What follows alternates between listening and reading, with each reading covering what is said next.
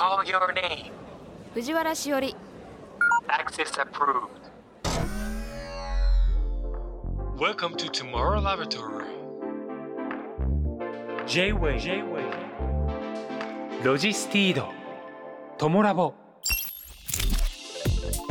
J-WEB ロジスティードトゥモローラボラトリー略してトモラボ明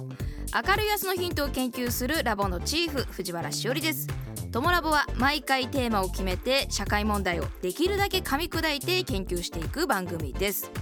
ここトモラボにはいろいろなニュースや情報が届いていますその中からテーマに沿ったトピックスをピックアップして研究していきますこのポッドキャストを聞いた後皆さんの生活の中で何かヒントになれば嬉しいですロジスティード。トモラボ。This program is brought to you by ロジスティード。今回は2023年7月1日にラジオでオンエアした武藤千春さんをお迎えして研究したイシュー、ノーライフのディレクターズカット版です。時勢などの表現はオンエア当時のままお届けしますのでご了承ください。武藤千春ですよろしくお願いします武藤千春東京都出身16歳でダンスボーカルグループのボーカルとしてデビュー。卒業後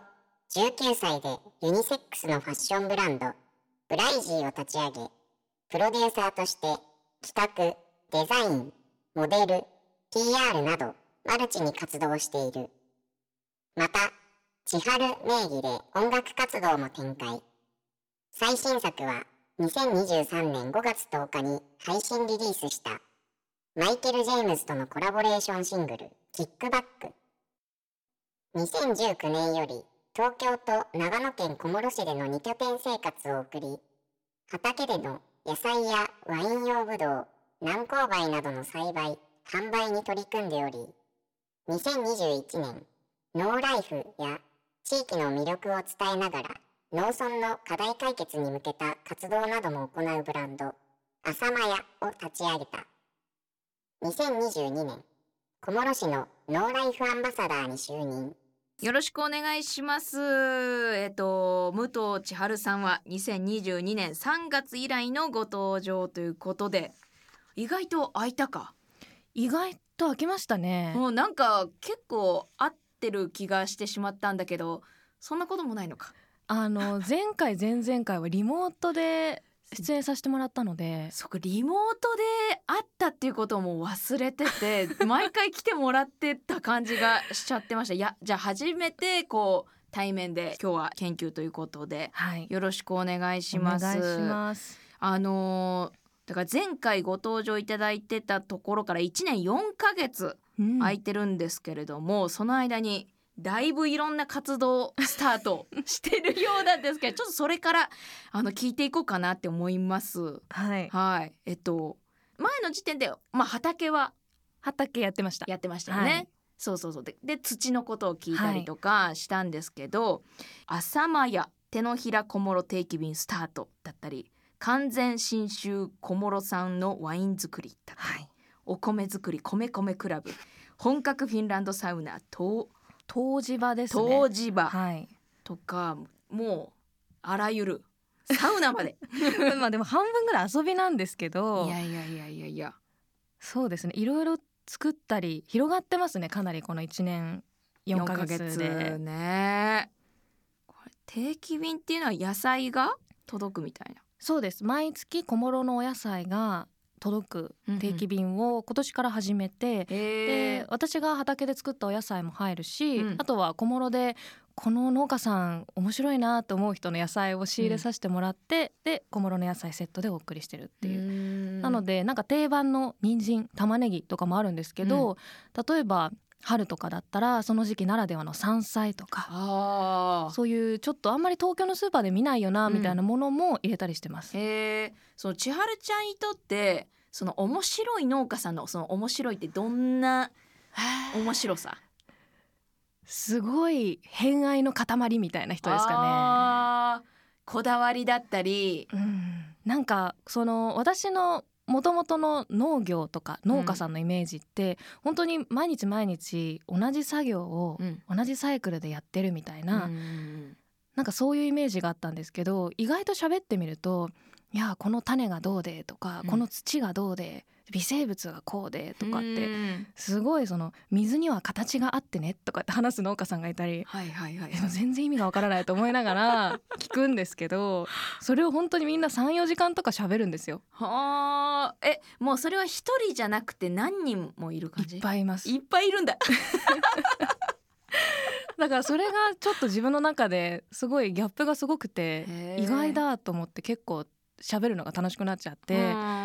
34時間話聞いてても意味はわからないんですけど、はい、まあ、でもとにかくこの人好きなんだなと思いながら楽しい気持ちになってます。あでも面白そうだな。なんかこう、うん、タモリさんとずっと話してるみたいな感じありそうですね。なんでそこまで知ってるのみたいな。えー、あと、はい、ワイン。小室さんワイン。ワイン用ブドウを去年から苗を植えて作り始めてまだワインにはなってないんですけど、うん、おそらく来年ちょっと絞れるかなぐらいな感じです。また絞ってそこからこう熟成したりとかあるのかな、はい、かなりいろいろ細かい作業もあるし、うん、去年春に苗植えたんですけど、うん、その時はあのトモラボスタッフの方も苗植え来てくれました、うん、出張来てましたか？はい。出張苗植えしてくれました。あ言ってたな、はい、そうだ。ちゃんと皆さんあの植え方マスターして帰っていかれましたよ。小諸はそもそもワインとかそういうのやっってるもともとあるものをこう携わってるって感じ。いや最近すごくワイン用ブドウの生産者が小諸周辺ですごい増えていて、っていうのもやっぱり気候の問題でどんどん暖かくなってるっていうのもありますし、うんうんうん、昔でいうと標高400メートルとか、うん、山梨とかなんかはそれぐらいの場所で作ってるんですけど今私が作ってるとこって標高900メートルで高いな。作っていて本当に2 3 0年前は信州でパイナップル作るぐらいちょっと何やってんの？みたいなことだったんですけどだんだんそれが可能になってきて今すごく盛り上がっていますね。あやっぱ温暖化とかでやっぱ育ちやすい環境がこう移動してんだな。そうですね。あとなんかその小諸周辺の浅間山の麓の地形がフランスの地形に似てるらしいんですよ。ボルドーとかあっちの方の。そうなんだ。へで気候も適してきたっていうことですごく今注目されてますね。へえ、うん、あじゃあなんかまたそういうワインとかがこう活気づいてくるのかもな小諸周辺が。そ,、して米米クラブ、はい、これは完全趣味なんですけど 名前もちょっとふざけた名前なんですけどあの地域の全然農家さんとかではない、住んでる若者とか、おじいちゃんとか子供とかみんなで地元のおじいちゃんにお米作りをゼロから教えてもらおうっていうので無農薬であの田植えもちょうどこの前田植えを終えてきて、うん、で収穫した後も機械で乾燥させるんじゃなく、うん、昔ながらのハゼかけってあの干して天日干しにして乾燥させていくっていうやり方で、もうほんと昔のまさにだから江戸時代とかってみんなノーライフしてたわけじゃないですか、それをちょっと再現してみようということで友人たちと始めました。なるほどね。だからそもそものその作り方みたいなのって知ってる人から受け継いどかないと、うん、もうその知ってる人たち世代がねいなくなっちゃった時が怖いもんな。はい、だから今の560代とかも多分ほとんどそのハゼかけのやり方とか知らないと思います。もう機械がそもそもあってっていう状態だもんな。はい、なるほど。だから子供たちと一緒にそういう昔ながらのやり方から、はいやってみる米米クラブ、はい、そして本格フィンランドサウナ。湯治場。こちらは？これは小諸の菱野温泉っていうあの温泉のあの湧いてる地域があるんですけど、うん、そこの宿の方がその、まあ、水もあるし森もあるし、うん、資源はあるからそこにサウナを作っちゃおうっていうことで、うん、ぜひ武藤さん協力してもらえないかってお声がけをいただいて、あのホームページ作る時のディレクションだったりとかあとサウナポンチョとかサウナハットとか、はいはいはい、グッズのデザインとかもやらせてもらって、サウナをみんなで作りました。なるほどね。なるほどなるほど。やっぱりなんかあそこら辺の地域ってこうやっぱ涼しい標高も高くて涼しいとか、ちょっと寒い地域でもあるからこうサウナとかワインとか、うん、その寒い地域のその海外の寒い地域のものが適してるんだな。そうですね。あとはやっぱりその周りのあの人たちっていうのもすごく協力的でいろいろ整っていて、例えばあの薪ストーブでこれ火を起こしてるんですけどその薪は小諸の中で自伐型林業をやってる林業のクルーがいて、その子たちがやってる林業の中で出た木をあの薪にして使ったりとか地域の中でみんなでこう循環して回していこうっていう取り組みもやってます。そうなんだよね。やっぱこうサイクルができてないとなかなかずっと続けるっていうのは難しいもんな。そうなんですよね。薪を買うってなってもそれもまたコストかかるじゃないですか、だったら地域の中にあるものを上手に回していこうってことで小さくコンパクトにみんなで回してます。すごいな小諸こう聞くとなんかいろいろ始まってるな。みんな頑張ってます小諸。これがまああの千春さんのこの長野のノーライフの方ですけど、また同時にこの東京の方の JWAVE ナビゲーター再開だったり、はい、アーティスト活動メディア出演そしてスナック千春。これこれが書かなくていいんじゃないかなと思うんですけどこれも遊びですよ。あのこれは小諸でやって、私の誕生日の日に、うん、なんかみんなで美味しいもの食べたり美味しいもの飲んだりしたら面白いかなと思ってスナック千春っていうのを地域のお店を借りてやってでいい、ね、みんな誰かで構わず呼んでたら上は80代から20代までみんなが「初めまして」の人もいる中で楽しく食べたり飲んだりして、うん、で DJ とかもやったりして、うん、うちの母親が DJ デビューしたりとか そういう本当にあの、えー、楽しそうだな遊び場です楽しそうだな。なんかのびのびやってますね。そうですね。でもこれはなんかすごく好評で、うん、やっぱ食事会やる交流会やるっていうとある程度テーマとか、うん、あとコミュニティとかあるじゃないですか。でもスナック千春はもうコミュニティも何もないんで誰でも来るから意外と小諸にいてもこの人たち喋ったことないみたいな人とかが交流があって。小諸同士の。はい。なんかすごい不思議な面白い空間でしたね。あいいですね。いや本当にその千春ちゃんが 小諸に来たことでなんかなんかシャッフルされてるな。なんかこう活性化されてる感じがしますけどねこうやって聞いてると。いい方向に活性化されてるといいんですけどね、うん、すごいかき混ぜてますねも小諸、はい、あ他に何か最近こんなことをちょっとしてるんですよみたいなのあったりします？最近なんだろう。いろいろやってて自分でもわかんないんですけど。そうだよなもう小さいことから大きなことまで いろいろやってるだもんな、はい、今年の春は新しくまた畑を増やして南高梅を植えました？南高梅50本の苗を植えたんですけど南高梅って聞くと紀州南高梅のイメージが強いかと思うんですけど、うんうん、だんだん和歌山とかもその、まあ、さっきのワインの話もそうですけど、うん、暖かくなってきちゃって、うん、ちょっとこう梅の産地として気候があんまり適さなくなってきていて寒い時期に急に花が咲いちゃったりとか。そういうことが起こってきてるのでだんだんその産地っていうのも北限化してきてる中で長野がその産地としていいんじゃないかっていう取り組みをしてる方が何人かいて、でその方に教えてもらって植えてみました。もう長野に農産物が大集結してない。なんか。めちゃくちゃ移動してる梅まで？梅まで移動してますね。で実際にもう15年ぐらいあの実験でやられてる方とかいるんですけど、うん、ちゃんともう収量100%で取れてる農家さんも出てきていて、うんうんうん、ちゃんと長野で育てられるようにもう今なってるんですよね。そうかなるほどね。いやこう和歌山じゃちょっと暑すぎてしまってるのか梅を育てるには。ね、まあ、種類とかにもよると思うんですけど、うん、でまた小諸っていうのが小諸市の市章が梅の花モチーフになってるんですよ。うんうんうん、で小諸市の木っていうのが梅の木が制定されていたり、うん、子どもたちの中では梅花教育っていうのが昔から根付いてたりすごくこう梅とのあの関係が密接にある地域でもあって、そうなんだなのでそういった意味でもここでまあ梅の産地として盛り上げていくのは面白いんじゃないかなと思って始めてみました。うんうんうん、へえす本当に始めてる。まあ産地になったらっていつ一人で始めても全然あれなんですけど、うん、まあこれが20年後30年後とかに、うん、梅いいじゃんっていう若者とかが増えてきたらいいなと思って梅ってそんなに手がかからないあの農作物でもあるんで、うん、副業にもぴったりなのでなんかそんな感じで若い子たちがなんか梅一二本育てるかみたいな、増えてくれたらいいなって思いながらやってます。そうね。こう思い越しっていうかなんか農業を始めるって時に大変そうなんでしょうが、まあ、もうちょっとね、楽に気軽になれば、ね、みんなね、はい、その農業を携わる人増えるかもしれないしね。ありがとうございます。明るい明日のヒントを研究するラボ JWEB トモラボ。今回はアパレルブランドブライジーのプロデューサーで長野県小諸市のノーライフアンバサダーの武藤千春さんを迎えして研究していきます。まずはこちらから。ノーライフとは？ノーライフとは自然と共にある暮らし。都会にいても田舎にいても暮らしと飽きない。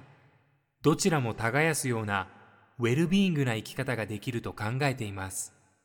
えー、広島県に本社がある農ライファーズ株式会社のプレスリリースより抜粋してご紹介しました。えー、トモラボ、農と農業の言葉の意味を調べて。農、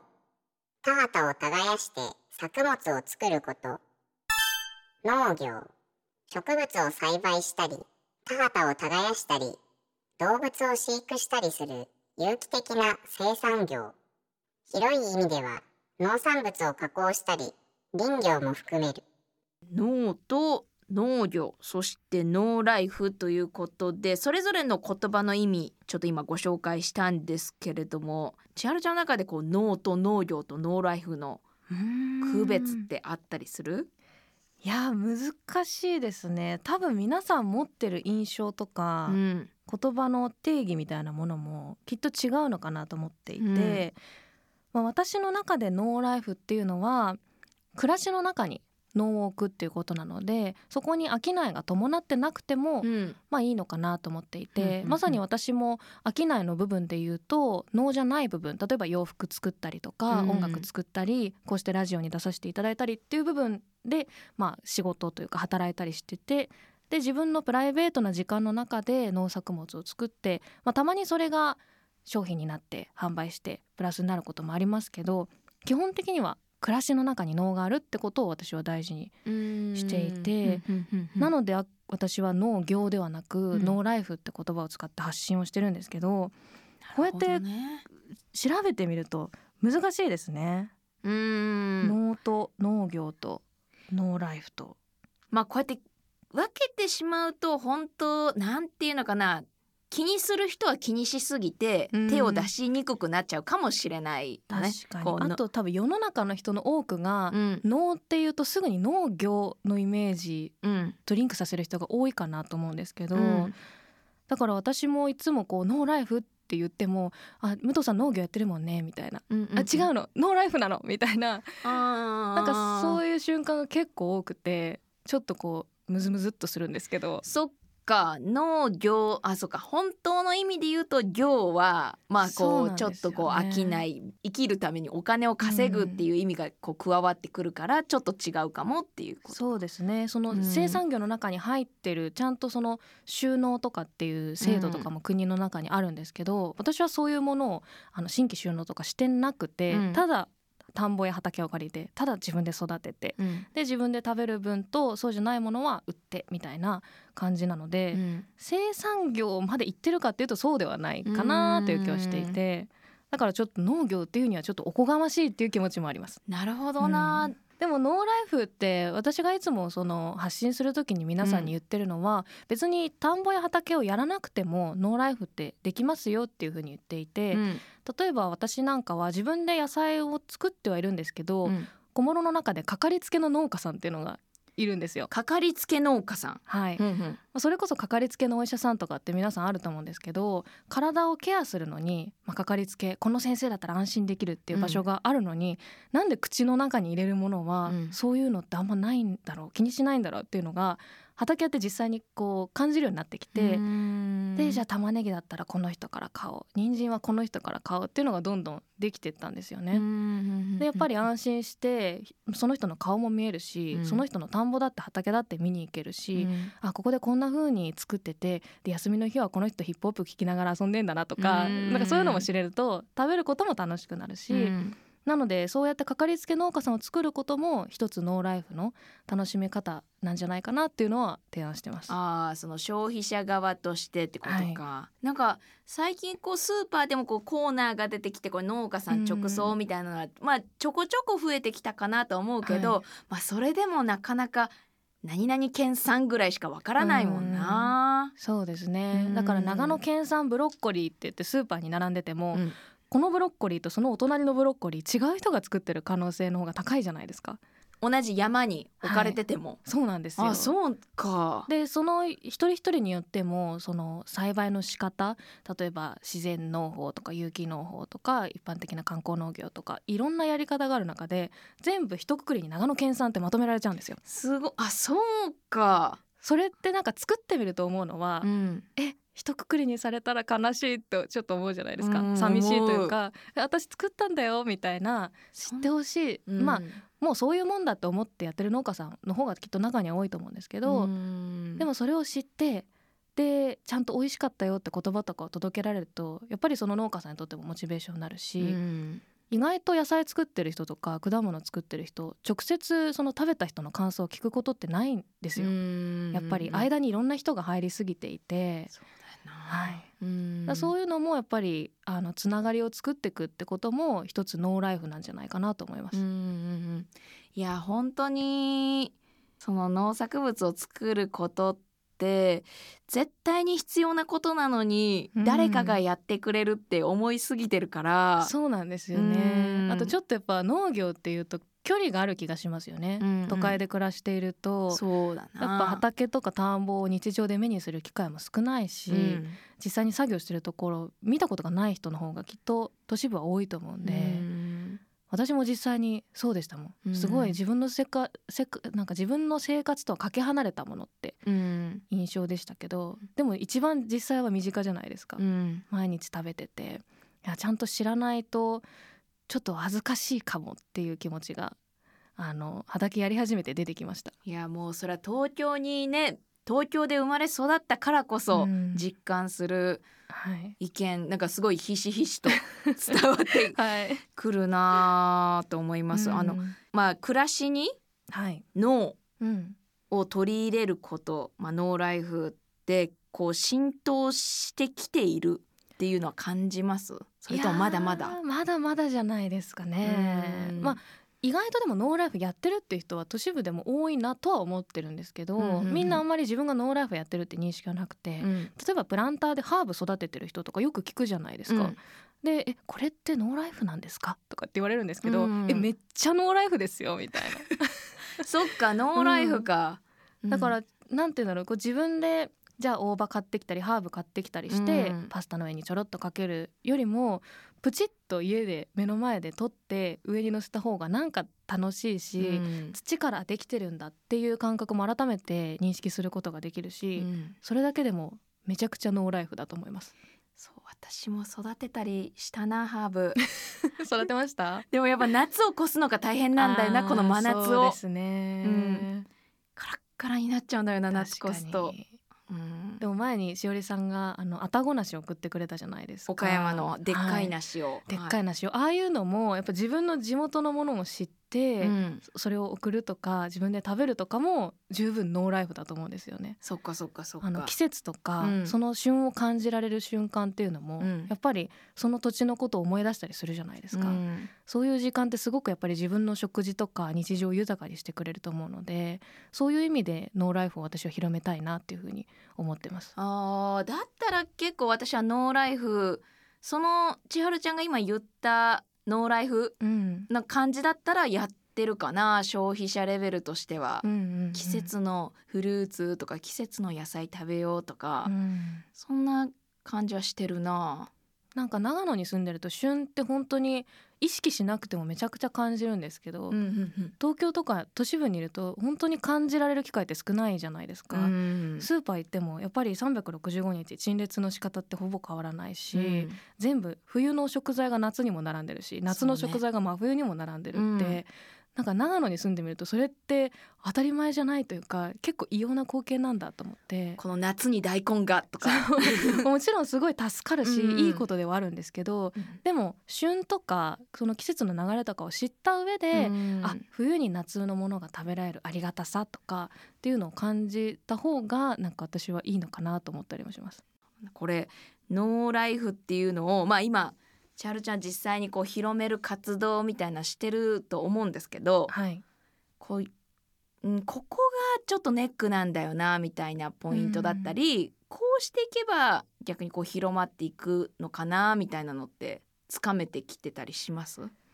やっぱり農業のイメージが強すぎるなっていうのは思いますね。そこが一つちょっと壁になってる。はい、うん畑やってるっていうと「え武藤さんすごいね大変なんじゃない?」とか、朝早起きでしょ」とかって言われるんですけど全然そんなこともなくて。選ぶ作物だったりとか、うんその土地の広さだったりによって十分自分の暮らしに合わせてデザインしていけると思うんですよね。で私も今野菜を一旦っていう、えー、と面積でいうと300坪ぐらい300坪、の畑を作っていて、うんうん。まあ、それはちょっとこう家庭菜園に毛が生えたぐらいみたいな感じなんですよ。でも農業まではそこで農業を成り立たせるって結構難しい小さな面積で,、うん。でその中であの一つの種類の野菜ではなくいろんな種類のものを細かく植えてでちょっとずつ時期とかもずらしてるんですよ。うんで例えばきゅうりとかだと収穫この日にしないで3日間遅らせるとめちゃくちゃ巨大なズッキーニみたいなのができちゃったりとか3日で。するから、うん。そういうのは私の暮らしに合わないなと思って、あの最初の年はきゅうり作ったんですけど、うん。ちょっと反省してきゅうりはやめて、ももうちょっと他のじゃがいもとか、うん。ちょっと1週間ぐらい放っておいても、うん。まあ大丈夫みたいなそのちょっと自分のルーズな性格とか、うん。暮らし方とかあといろんなことやってるから時間がある時にしか畑が行けないっていうので、合わせて作物選んだりとかしてるので意外とそんな毎日畑行ってるってわけでもないし。朝早く起きられなかったら昼ご飯食べてからのんびり行く日があったりとか本当に自由に自分に合わせてデザインしてるんですよね。そっか。なんか本当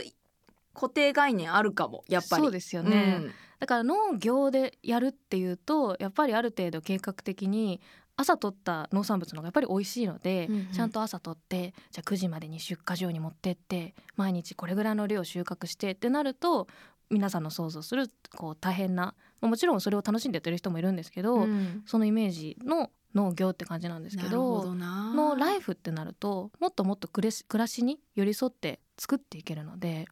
意外とそんな大変大変にすることもできるんだけど、うん。大変じゃなく自分のこう心の余裕と自分の時間の余裕を作りながら畑ってできるよっていうのはもっと広めていきたいなっていうか知ってほしいなと思いますね。あーそのやっぱりノーライフのグラデーションレベルはい、をやっぱ目の当たりにしてるからね。千春ちゃん知ってるからあそんなにこう農業っていうことをうん。なんかこう控えてるというか、はい。もうめマックスに忙しいパターンのノーライフ はい。も知ってるからこそ、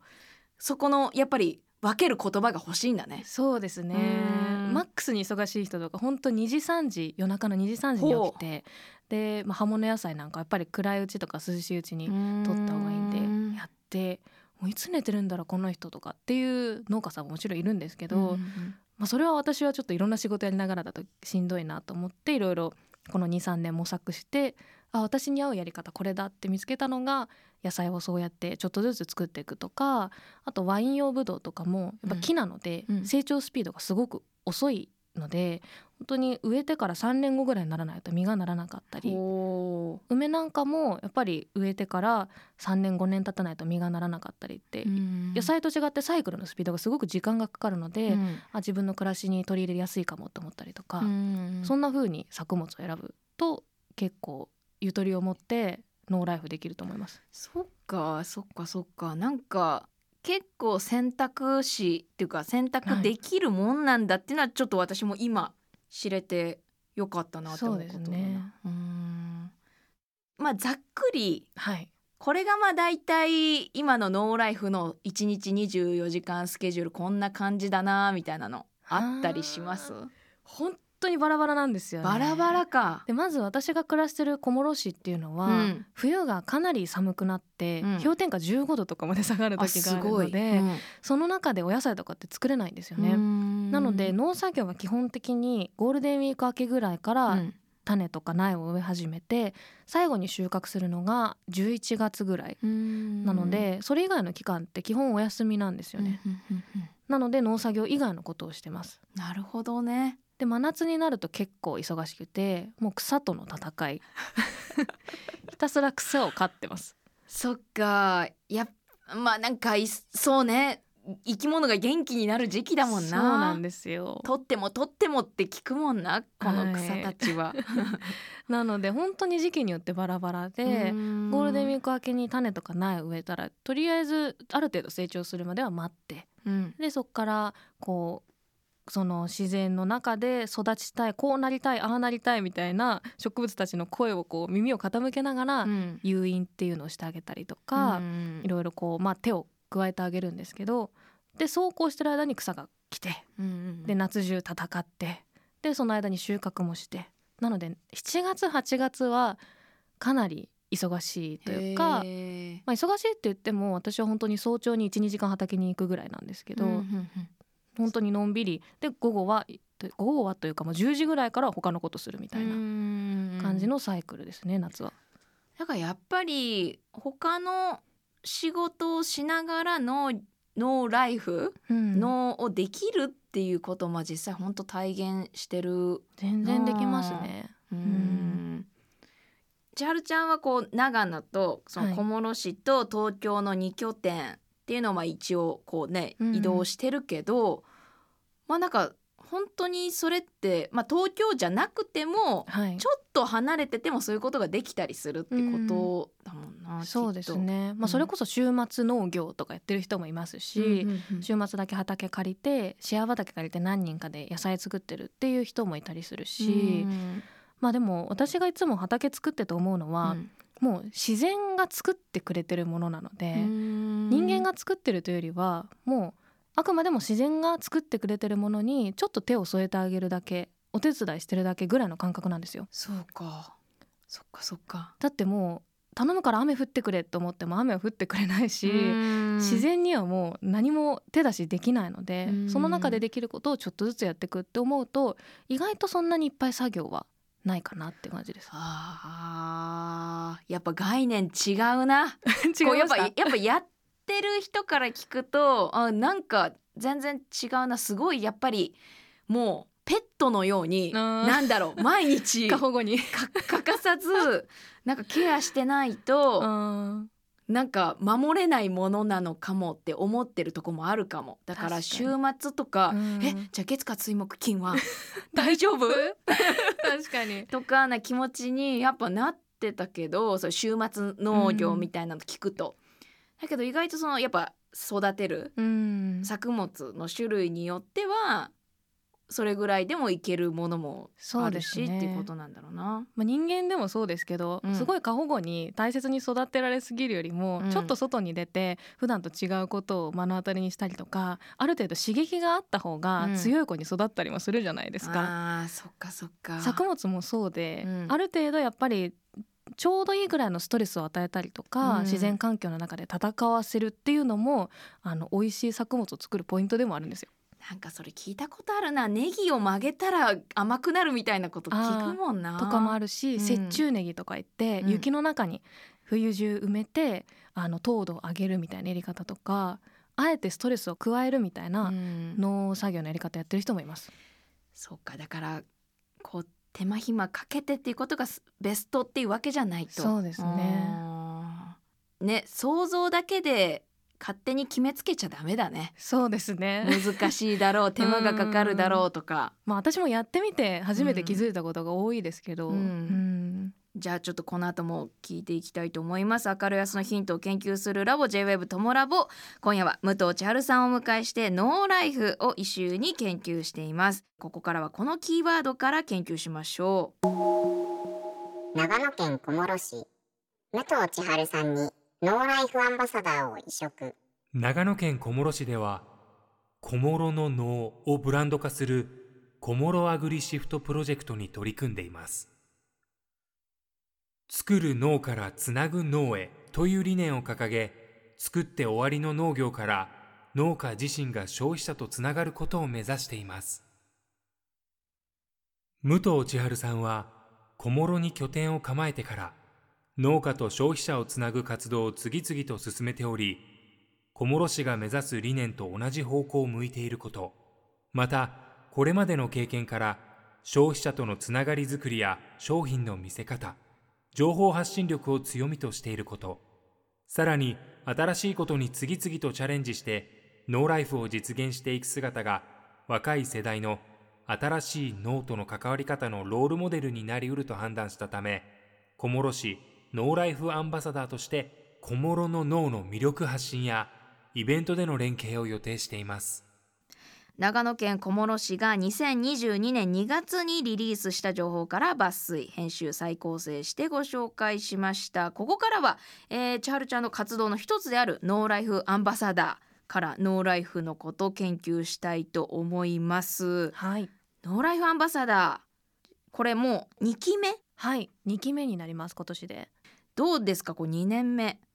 うん、そうですね。ノーライフアンバサダーっていうもの自体が、うん、おそらく多分日本の中でも小諸市だけでこれまであったものじゃなかったので、うん、もう本当に小諸市の方とか私も一緒にどうしていくのがいいんだろうねっていうのを模索しながらやってったんですけどでもやっぱりメインの活動としてはまずは自分がノーライフを楽しむ、うん、そしてそれを発信していくっていう。もうあの小諸市の方も武藤さん自由にノーライフやってください。みたいな感じで応援してくれているので、まあ、それを去年今年と一生懸命やってきたっていう感じですね。うん。なんかこのアンバサダーだから特別何々しなきゃとかじゃなくて、うん、その千春ちゃんのやってるこの脳に携わってる活動自体がもうアンバサダー活動になってるみたいな感じかな、そうですね。だから小諸市こんなとこがいいんですって別に言わなくても正直よくて、うん、あの小諸市の中でノーライフやるのにこんなことがちょっとやりにくいなとかっていうのもガンガン言ってます。あはい、例えばどういうことがちょっと難しいなみたいなことそうですね。やっぱりその農地を探すのがすごく難しくてハードルになったりだとか、うん、あとはその農業を始めるための制度っていうのは、うん、もちろんこれまで国の制度だったり市の制度だったりっていろいろあるんですけどノーライフをサポートする制度って今まであんまりないあんまりないというかないじゃないですか、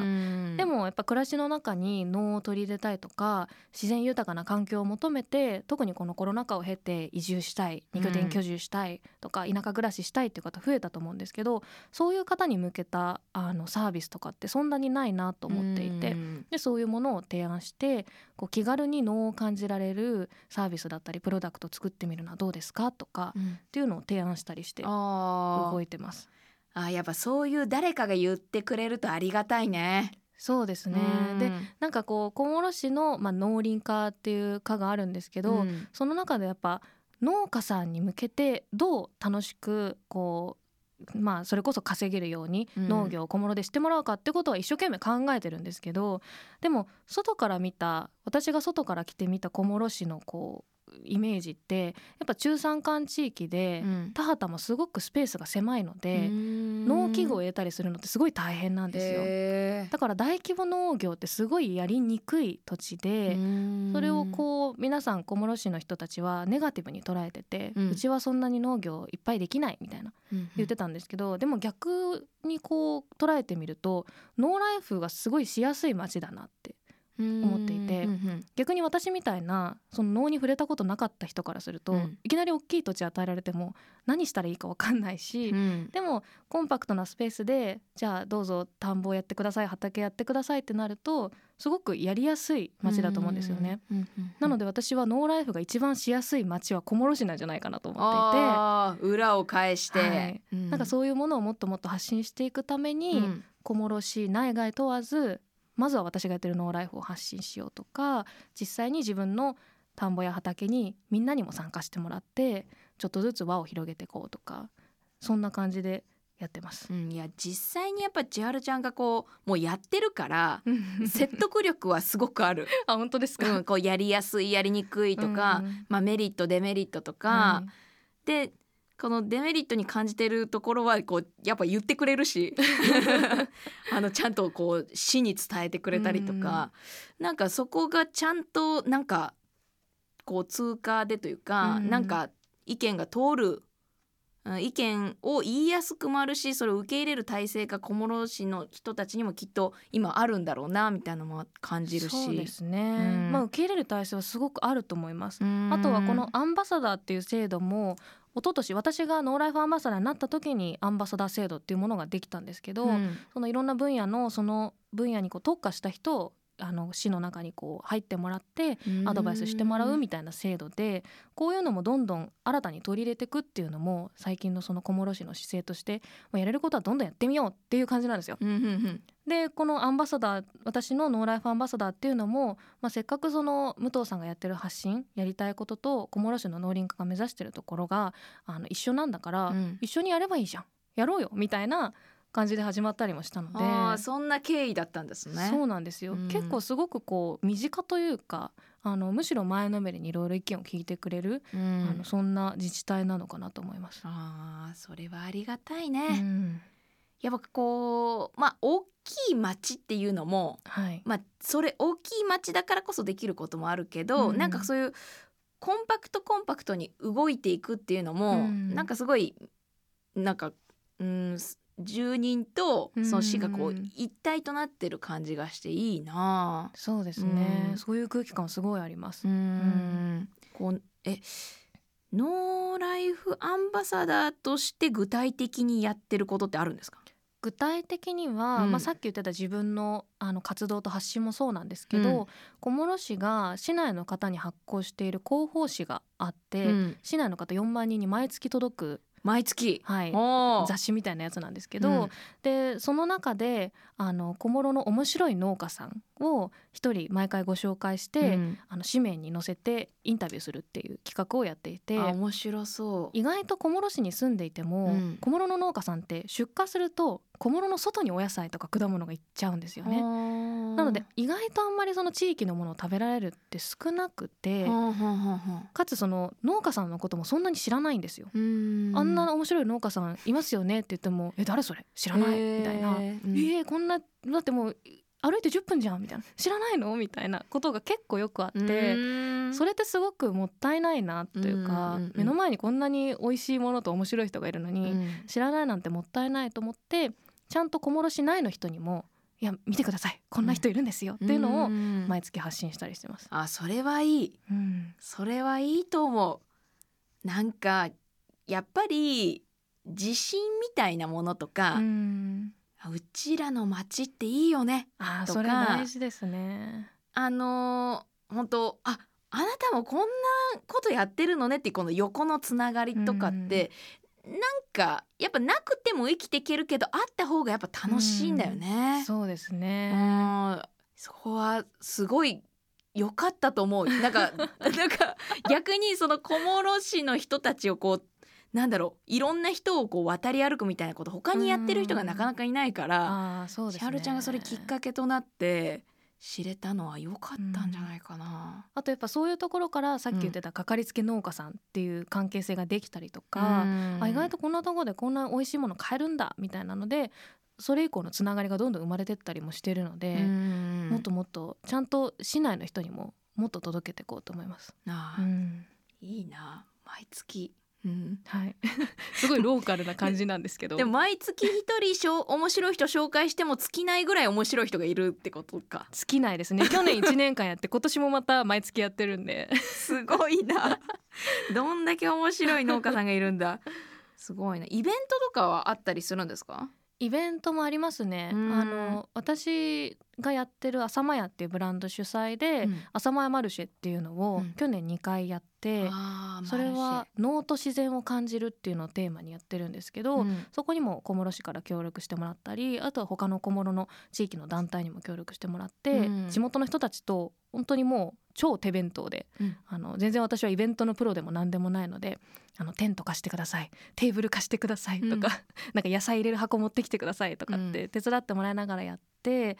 であのまあ、農と自然を感じるマルシェと言いつつも野菜とか食べ物も売るんですけど、うん、例えば農が感じられる本を選書して古本を販売してもらったりとか、うん、あとは林業体験ができるワークショップやってもらったり自然のものから生まれた木の遊具とかを使って自由に遊べる子どもの遊び場を作ったりとか、うん、いろんな角度から丸一日楽しめるようにしようっていうのでみんなで考えながらやったりしてて今年も秋にやるんですけど。やってるね。なんか聞けば聞くほど。出てくる出てくる。本当にいろいろやりすぎてな本当だ確かに聞かれて困るのもわかるわ千春ちゃんがこう。そうなんですよ。いろいろやってるから。自己紹介とかもいつも困るんですよ、うん、どれをピックアップしようってなるな、どれでもいいですって感じなんですけど。すごいね。明るい明日のヒントを研究している LOGISTEED トモラボフェローとして武藤千春さんをお迎えしています。ここからは武藤さんのインスタグラムの投稿を紹介しながら農ライフについてお話ししていきたいと思います。2020年6月1日。今日は祖母と梅を収穫しました。取れた大量の梅たちは梅漬けにするそう。こうした小さな季節の変化を一つ一つ感じられる日々が幸せです。2021年5月11日初めての畑はわからないことだらけですが日々たくさんの発見や学びがあったり自然や食のありがたみを改めて感じております。2021年5月28日。畑ライフをスタートしてから3ヶ月。ようやく自分の畑で育てた野菜を初めて収穫しました。形がバラバラなのもなんだか可愛くて愛おしいし何より採れたての野菜はとってもみずみずしくて美味しい最高に贅沢だな。身近な友人たちにもお裾分けもしましたが調理した写真を送ってもらったり美味しいって言ってもらったりなんかほんと感激嬉しい野菜作りますますハマりそうです。2023年5月19日。米作り1年目。いろんな世代のいろんな暮らし方や働き方をしてる人たちが一緒に田んぼに入って泥だらけになって作業をしてますいよいよ来週はお田植え。はい、えー、読んでいただきありがとうございました。これね2020年の6月1日からこう、まあ、始まりこうノーライフを感じられる投稿がね、はい、梅の投稿はまだ畑やってないですもん私。まだやってない時か。だから収穫して終わってますもんね梅漬けにするのを祖母たちがやるっていうので確かにまだこの眺めてるだけなんですよ、うん、人事だ。取れた大量の梅たちは梅漬けにするそうでもちょっとこう幸せは感じてるんですよね。うん、そうね。そこからよ。そこから。今年米作ってますからね。米作りまでいっちゃってるからやっぱり。ねでもそう考えると千春ちゃんもここから始まったんだよね。こういうあ本当にそうです。横目でああやってるないいなぐらいのところから来てるわけだからみんなやっぱスタートは一緒ってわけですよね。もうだって私45年前とか小諸に拠点を置く前は、うん、本当にあのデリバリーサービスで毎日おやつを注文して、うん、ジャンキーなポテトフライとかを食べ、うん、夕食もキッチンに立つことはなく外食してみたいな暮らしだったんですよ。本当に食に対してあの本当ただ作業というか食を楽しむっていうのがあんまりなくて、食材を買って楽しむ季節のものを感じるとかも一切なかったんですよ。うんうんうん、なかったというかもう知らなかった。うん、でも小諸に行って直売所っていうものに初めて行ったりとか、うそういうレベルから始まりました。いやだから人って本当何が起きるかわからないってことですよね。だから今いや本当に。東京で暮らしてる、はい、もうビジネスみたいな人たちが本当に脳をノーライフを始めることだって全然あるってことですよね。あります。だって私二十歳ぐらいの時野菜嫌いだったんですよ。あえだから友達とかから「え野菜嫌いだったのに作れんの?」みたいな、うん、あ食べてんのみたいな、うん、え本当にあれななぜ食べれるようになったんだったっけ？食べれたのはやっぱ自分で作ったものを、作ったのが先だったんですよ。あ食べるよりも、はい、作ってみて、味が気になるし、うん、じゃあスーパーのものと自分が作ったものどれぐらい味が違うんだろうとか、うん、友達にお裾分けする時におすすめの食べ方を教えてあげたいからちょっと探ってみようっていうのでキッチンに立ち始めたりとか。立ち始めるのもちょっと なんかね動,、はい。動機が違う感じで面白いな。そうですね。うん。で徐々に味の違いが分かるとなんかもう好き嫌いというよりは、うん。味の違いをこう発見するのが楽しいっていうところでどんどん食べるようになってもう最近は毎日野菜しか食べてないです、いやこれもう人ってすごいな。こんなに変わるんだから、はあ、でもこの3年はまあほぼ、まあ、コロナとともにあったノーライフでしたけど、どうでした？そのコロナっていうものを。いやでもすごいノーライフに救われた気はしますね、あのコロナ禍に入るちょっと前に小諸に拠点を置いて、うん最初は週の半々で行き来しようみたいなことを意気込んでた矢先にコロナ禍が来て、うん。でじゃあ都内とノーライは控えようと思ってなるべく小諸で過ごすようになり、うん。そこから本当に暇で、うん。何もすることがないし、うん。友達の作り方もわからないし、うん。って言ってた時に畑に出会ってでどんどんハマっていってでハマっていったら畑を通じて友達が増えていき、うん。地域のおじいちゃんおばあちゃんとも交流が増えていき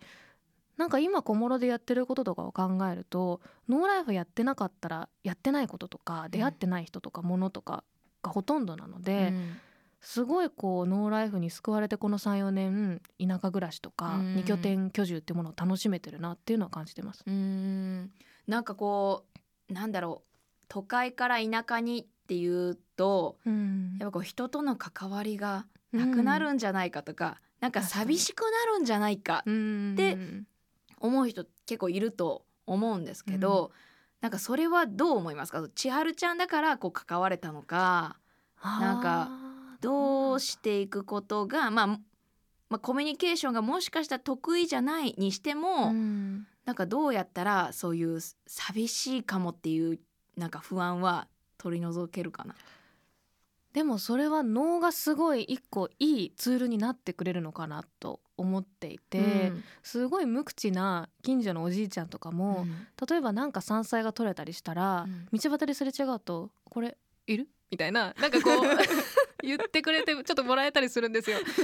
でなんかこうそこに対して、うん。まあ純粋に嬉しいから「えー、ありがとうございます」とかって喜ぶと、うんまあそこから先コミュニケーション取ることはないんですけど、うん。ちょっと嬉しそうに帰ってってくれたりとか。うんあと先日奄美大島に旅行に行った時に、はい。あの観光というか農をポイントに置いていろんなところに回ってみたんですよ。うん。で農家さんのとこに訪ねに行ったりとかしていきなりこう電話して「畑見せてください」とかって言ったりすると、うん。最初すごいそのおじいちゃん戸惑ってたんですけど、うん。でも話を聞くとすごいいろんなことを教えてくれてで畑のことを教えてもらうとその土地の文化とか、うん。歴史とか気候の感じとか人のこう性格とかしこう長野とやっぱりなってる植物も全然違いますし、うん。食べ方も違うし楽しみ方も違うっていうすごいその土地のことが知れていいなと思ったりとか、うんなんか脳にポイントを置くとちょっと視点が変わって、うんいつもより見える景色が変わるんだなっていうのは小諸に行ってもそうだし旅行に行ってもすごい感じました。あーだからやっぱそうのやっていくとそもそもの人間のこのコミュニケーションのやり方みたいなのもちょっと思い出すかもしれないな、取り戻すというか。そうですね、うんあと特にそのジェネレーションギャップとか感じないじゃないですか。じゃあカラオケ行ったらめちゃくちゃ世代によって、え話合わないとかうん曲合わないってなるけど、畑に行ったらそんなことってあんま起こんないと思うし、ん。お互いに常にいろんな発見があると思うんですよね、うん私も知らないことを畑でたくさん教えてもらったし、うん。逆にこうじゃあ写真かざしてこの植物なんだろうとかってスマホで調べてると、おじいちゃんたちは「え何それ？そんな風に調べられんの？うん。教えて」とかって言ったりとか、お互い持ってないものをうん。こう交換し合いながらうん。コミュニケーション取れたりするので、あんまりこう世代間のギャップみたいなものを感じなくてむしろ楽しいっていう。楽しそうだな、あー。だから脳っていうのをやっぱポイントに置くのは楽しいと思います。ううんんそうだな。だからやっぱりこう何もなくうん。急にね引っ越しってなると、はい、こうちょっと手持ち無沙汰だったり、うん何しようどうしようってなるかもしれないけど、何かその自分にこう課題というかこれをやってみようっていう、それがまあ脳だとしたらはい、やっぱ生き生き物だし、うんなんかやっぱちょっとなんだろうななんかこう集中し簡単にねできるものでもないからこそ、なんかやりがいみたいなものは見つかるかもしれないですよね。うんあとやっぱり本当に能に触れるとで地域の人とかから昔はこういう風にやってたんだよとか、米作りも昔は機械じゃなくて手でやってたんだよとかっていうのを教えてもらうと、やっぱり改めてその自然からの恵みのありがたさとか、うん、あ普段こうやって簡単に食べてるものってここに来るまでいろんな工程があるんだっていうことを改めて実感できたりとか。うんなんかこの前奄美大島でコーヒー農家さんの元を訪ねた時に、うん、そのいろんな工程を見せてもらって、うん、苗植えるところから見せてもらってでじゃあ焙煎してこれ飲んでみる？って言った時にコーヒーのカップが目の前に置かれて、うん、私は一目散に飲んじゃったんですけど、うん、そのおじいちゃんはまず最初に香りを嗅いで、うん、目を閉じてすごいその時間を楽しんでたんですよ。でなんかその姿に私すごい感動しちゃって、普段こう100円とかでコーヒー買ってアイスコーヒーとか飲んでるけど、いろんな工程があってやっとこの一杯にこのおじいちゃんはたどり着いてるんだって思ったらあもっと大切に飲もうって。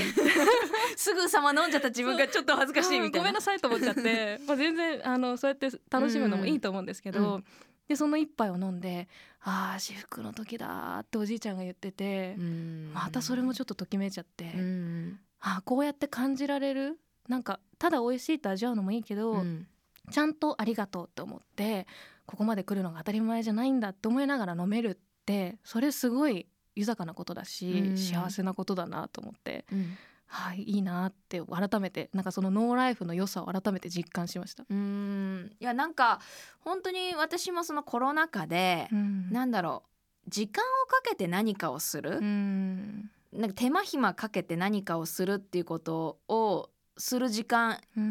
いっぱいあってやってみたけど、うん、すっごい自分の中で満たされるものがあるなって自分自身も体感した時期だったから、うん、このコロナ禍っていうのは。今何でも便利で、やっぱり早く手に入ったりとかできたりしちゃうから、うん、なんかちょっとねえー、またまたって 思っちゃう人もきっとたくさんいると思うんだけど、騙されたと思ってまずちょっとやってみねやってみてもらいたいなっていうのはちょっと私も思う。うん、なんか便利なものが果たして幸せなのかっていうのはすごいノーライフやでと思いますし、うん、もちろん便利なのにすごい助けられてるんですけど、うん、でもちゃんと過程を知った上でこういう便利なものがあるんだよっていうのを使っていくっていう方があのやっぱりちゃんとそれまで関わってくれてる人とかこの土からこうやってできてっていうところへのありがたみ全てのものは当たり前じゃないんだっていうのをちゃんと分かった上でいただくっていうのがすごいやっぱりこれから大事になってくるのかなってより思いますね。いろいろやってるからこれ難しいかもしれないけど 今後のこうノーライフの展望はだったり野望またこう気になってることとかってあったりします？うんまあそれこそ農業っていうキーワードとかでいろいろ見てみると、やっぱりネガティブな話題がすごく多いんですよね。後継者が足りてないとか耕作放棄地がたくさんあるとかで耕作放棄地がたくさんできることで動物たちも里に降りてきちゃうとかいろんなバランスが崩れてるっていう。で空き家もできて農村の課題もいっぱいあってみたいな。やっぱネットニュース見るとネガティブなことばっかりなんですよね。特に農業っていう分野だと。でもやっぱその中にも面白がれるものってきっとたくさんあると思うしあのいろんな分野の人とかいろんな世代の人が交わることできっとそういう課題とかも意外と簡単に解決できたり楽しい方向に持っていけたりするんじゃないかなっていうのを思っていて、うん、で私もいろいろ模索してる最中ではあってで今作ってるワイン用ブドウとかももともとは耕作放棄地で荒れた畑だったんですけどそれをみんなで開墾してでみんなで田植えをして、うん、で本当に100人150人ぐらいで集まって田植えをして子供も大人も泥だらけになるっていう。なんかその農作物を作るまでの過程の中にもそういう楽しめる場が作れるっていうのはすごいめちゃくちゃ可能性ある場所じゃんって思ってて、うんうん、だから耕作放棄地って一見ネガティブに見えるけど可能性をたくさん秘めた場所が今そんだけたくさん溢れてるっていう風にも言えるからそんな風にポジティブに切り替えていきながらノーライフっていうキーワードを使ってみんなでもっともっと楽しい場が作れたらなっていうのは今まさに研究中です。うん。うん。なんか聞いてると小諸市でチャラチャがやってること結構発想の転換みたいなな長野はなかなか農業しにくいよみたいなところからこう、はい、ね逆にノーライフに向いてるんじゃないかとか、そういうネガティブをポジティブうん。に変えていってこう新しいこう道が開けてるからなんだろうこう世の中で出てる知らないことってあんま決めつけない方がいいんだなとこううん情報だけ信じるまあ情報信じるしかない時もあるけど、うん。そうじゃないかもしれないっていうポジティブなとこもあるかもしれないって思うのは重要だなと今話聞いててすごい思いました。そうですね、あとやってて思うのはやっぱりどんな時も大事なのは人なので、ななんかそういう面白い人とかアクションを起こせるような人たちがもっとであとは農村を面白がってくれる人たちが集まってきてくれるようにまずは面白そうって思ってもらえる発信をしていくっていうのがやっぱ今後もっともっとやっていきたいなと思います。いやーちょっと自分もなんかいろいろ教えてもらいたいなっていうかこの、うん。こんあそういうやり方もあるのねって知っていきたいなとうん。聞いてて今日思いました、ありがとうございました。えー今回はノーライフをイシューに研究してきました。ロジスティードトモラボ。フェローとしてアパレルブランドブライジーのプロデューサー。長野県小諸市のノーライフアンバサダーの武藤千春さんをお迎えしました。千春さんありがとうございました。ありがとうございました。ロジスティードトモラボ This program was brought to you by ロジスティード